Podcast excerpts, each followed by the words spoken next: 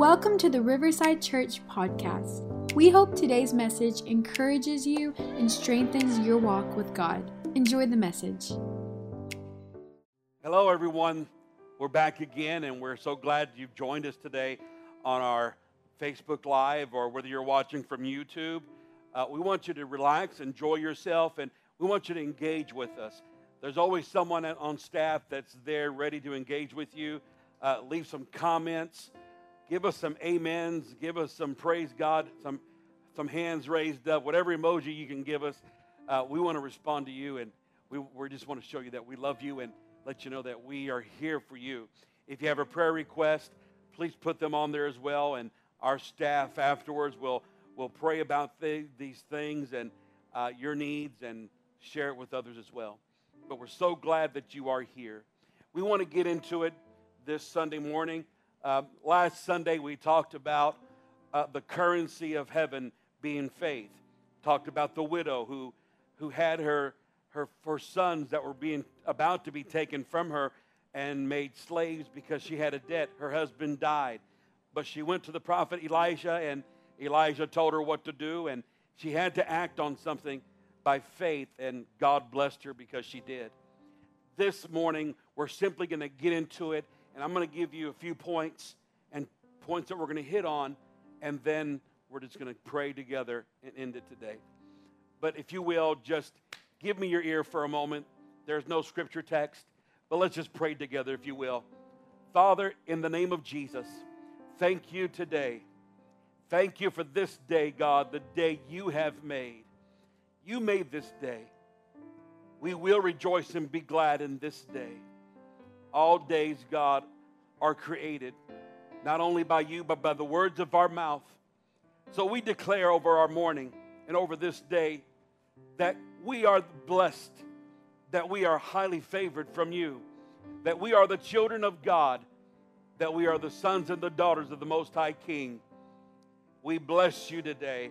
We honor you today, and we love you today. In Jesus' name we pray.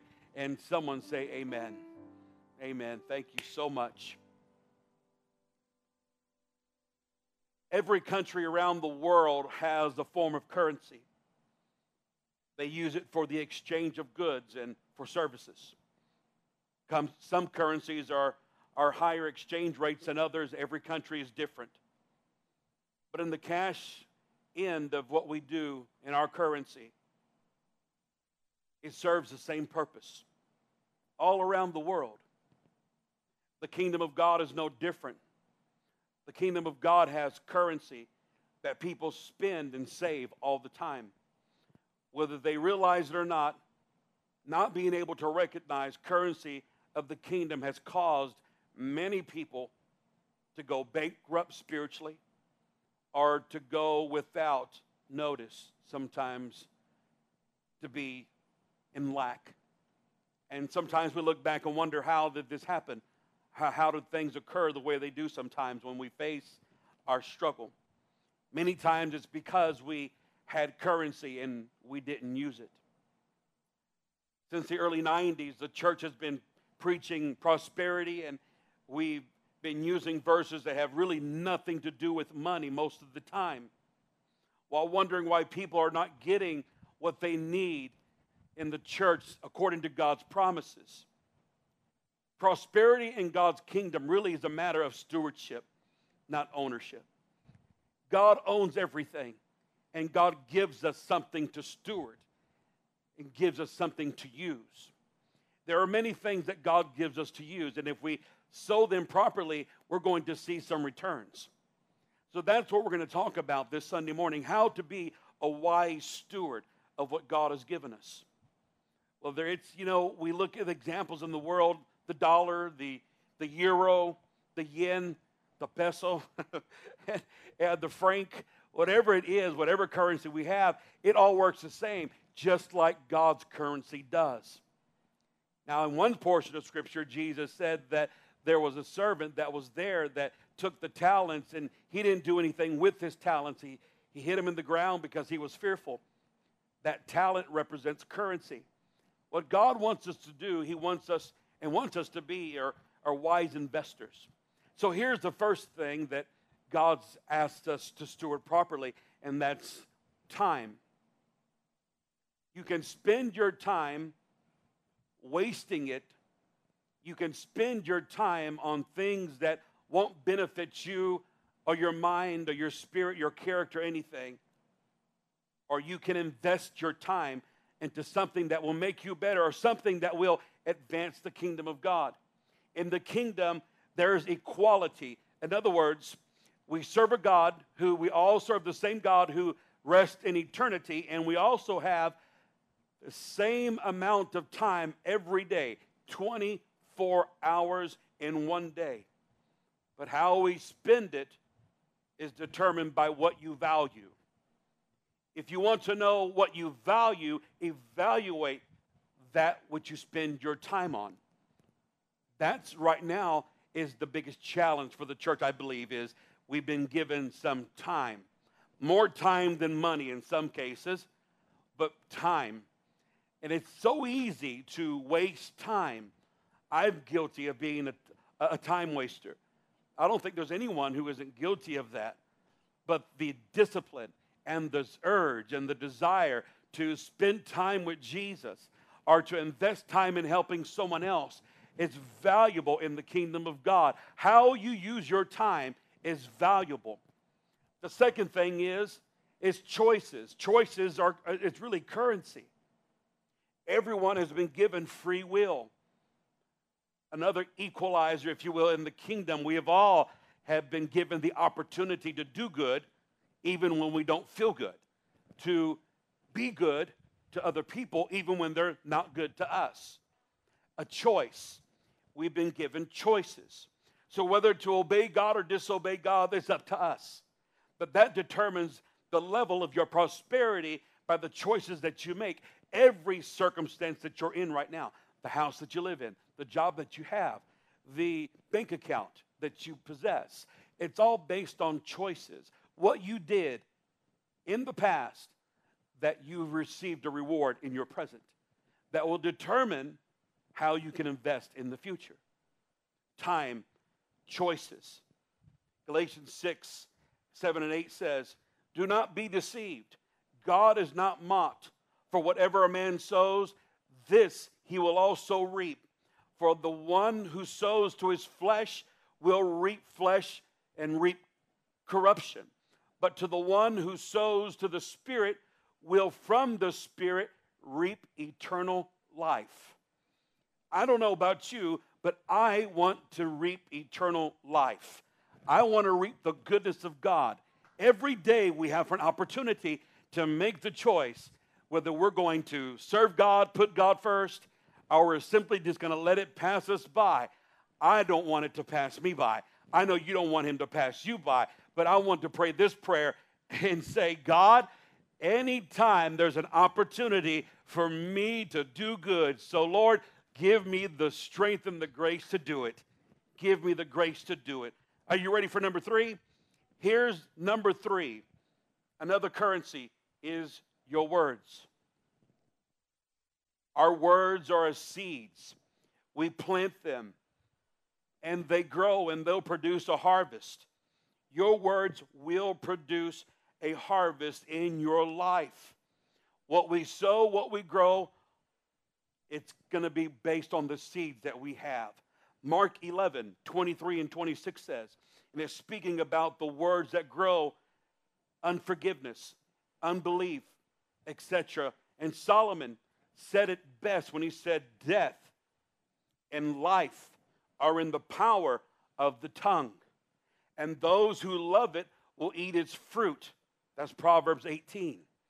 We know this, but you love the things that you say over and over, or maybe it's a false love or a desire or feels good. Because I've even know this for a fact, and you know this, that sometimes when we say the wrong things out of anger or jealousy or frustration, sometimes it just feels good in our flesh. It just feels good sometimes when we take out our anger on someone that we feel like deserves it. But that doesn't mean because it feels good, it's God. It's not God, it's a fleshly desire. But you know the peace of God by knowing the peace of God. To hold your peace brings the presence of God. To say things that carry reconciliation, like forgiveness, like mercy and love, you reap to yourself the same thing. So, really, you become a prisoner of your own devices when we start using the wrong words. Words matter. People are of an extremely high value in the kingdom of God that know how to use their words. Jesus, when he walked in this world, he used words, not, not many, he was a man of few. When he was around, he spoke the things that the Father said. He had long sermons, possibly, but the bottom line is, is that we know he said this one thing. He said, The words that I speak are not my own, but my Father who dwells in me. Choice words. And here's another one. I've always said this and believed this. If you've been around um, this church a while, you know that we believe people, relationships, is another currency. People. Listen to this. We're going to use one example John 3 and 16. For God so loved the world, or nations, ethnic groups of people around the world, all different colors, cultures, all different parts of the earth. God so loved all of us that he gave his one and only Son. He gave his Son. To think about this for one moment that God gave a person. This is how important people are. The one person who had no sin, the one man who was going to save our soul, the one who came in the humility of being robed in flesh, who at one point was in the corridors of heaven and, and, and on his throne, that came down from his throne to come here in likeness of this flesh, said, I'm going to make the choice and give my life and give my son's life to make a difference in your life.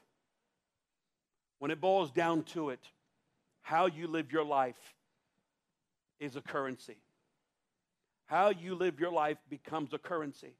And we all have just one life to live, one life to give.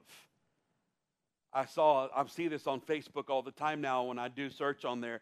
You know, um, life is too short, and there's something that follows with it. Well, I'm going to say life is too short to live in unforgiveness. Life is too short to hold a grudge. Life is too short not to give love. Your life matters. How you give your life will determine how other people are blessed. Last week we talked about faith being currency. Let's talk about it a little bit more. Faith. The more you agree with God, the more your faith grows. The more you commune with God, the more your faith grows. The more you believe and read the Word of God, the more your faith grows in the kingdom of God. And that's where you can use anything available to you. So let's look at the currency of faith. If you have enough faith, Jesus said that you can speak to the mountain and the mountains can be removed. But all it takes is just a seed of faith like a mustard seed. That doesn't mean that it stays that way, but the mustard seed is the smallest seed among the herbs, but it grows up to be the tallest among the herbs as well. And then we find our place in this place of growth where we didn't have faith before, but because you made the right choices, you used your time right, and you learn how to be a good steward, your faith begins to grow. Jude said, praying in your most holiest faith, your purest faith, praying in the Holy Ghost, praying in the Spirit of God. Somebody say faith. Faith is walking in agreement with God. Are you ready for another currency? Here it is. Are you ready? Say it with me hope. Hope, confidence is, is hope is confidence and, and expectation of something good. Of something good. We use a phrase in church all the time and we go, it goes something like this God is good, and the audience replies, all the time, then we say all the time, and then you say, God is good. Well, we say this from experience. We say it because we know all things work together for good to them that love God and are called according to his purpose. Listen, no matter what you see, you know God is good. Romans 5 and 5. Again, hope does not disappoint because the love of God has been poured out within our hearts through the Holy Spirit who has given to us. Hope is an expectancy that God is always good. How many of you can testify to that right now? God is good. Turn to your family right now and just tell them, God is good, isn't He? God is good. And here's the last one. Here's the last one love is a currency. Love, when you build up your love, it's because you spent time with love. God is love. Love is the absence of fear. Fearless people are people who love and they also love to win. They love to win on God's behalf. They love to do things not for themselves because Paul wrote and said that love isn't selfish, doesn't want of itself. It considers others. It rejoices in truth. And, and there's so many characteristics of love, but when you have been given love by simply God allowing God to love you, that's really the secret to making Jesus the Lord of your life is allowing him to love you. We're rich in love. We're so rich in love because God is love and he said nothing shall separate you from that currency. Nothing will be able sickness, death, demonic spirits, trials, temptations, nothing shall be, shall be able to separate you from the love of God, which is in Christ Jesus. For who has known the love of God, the height, the width, and the breadth of all that God is and has for us? Again, reflecting back on people, another currency. Because, you know, life moves at the speed of relationships, is what we've learned throughout the years. Well, you love people, people love you back. Not everybody will return it to you, but God sees your seed. And love moves through people. And whether they love you back or not, it doesn't matter. You give it anyways because it does something for you. And the more you give it, the more you get from God. And when you can walk in love, let me tell you something. Offense doesn't touch you, uh, you're not hurt uh, in, in, in your heart by someone who says something mean to you, it doesn't matter because love shields you, love protects you, love wraps his arms around you like a mother hen gathers her brood of four and keeps you protected. That's what Psalms 91 says. Because of love, we have so many benefits, and we're not afraid of the destruction that comes at noonday the pestilence that walk in darkness. A thousand shall fall at our side, and 10,000 on the other. But because of love, love is the most powerful thing. Love is a currency. Use it or lose it. Use it or lose it. So I am sure that there is so much more to God's kingdom and his currency in the kingdom that, you know, others may be able to add to the list. I'm sure there's more. But for these principles that we're giving you today, they're valuable. And if you can focus at least on one, the rest will begin to spread in your life. One thing that you're good at, one thing that you can be disciplined at, most people, they aren't as effective as others because they try to multitask everything and they are just dispersing their energy. But I challenge you today as a pastor, I challenge you as a friend, I challenge you focus on one thing.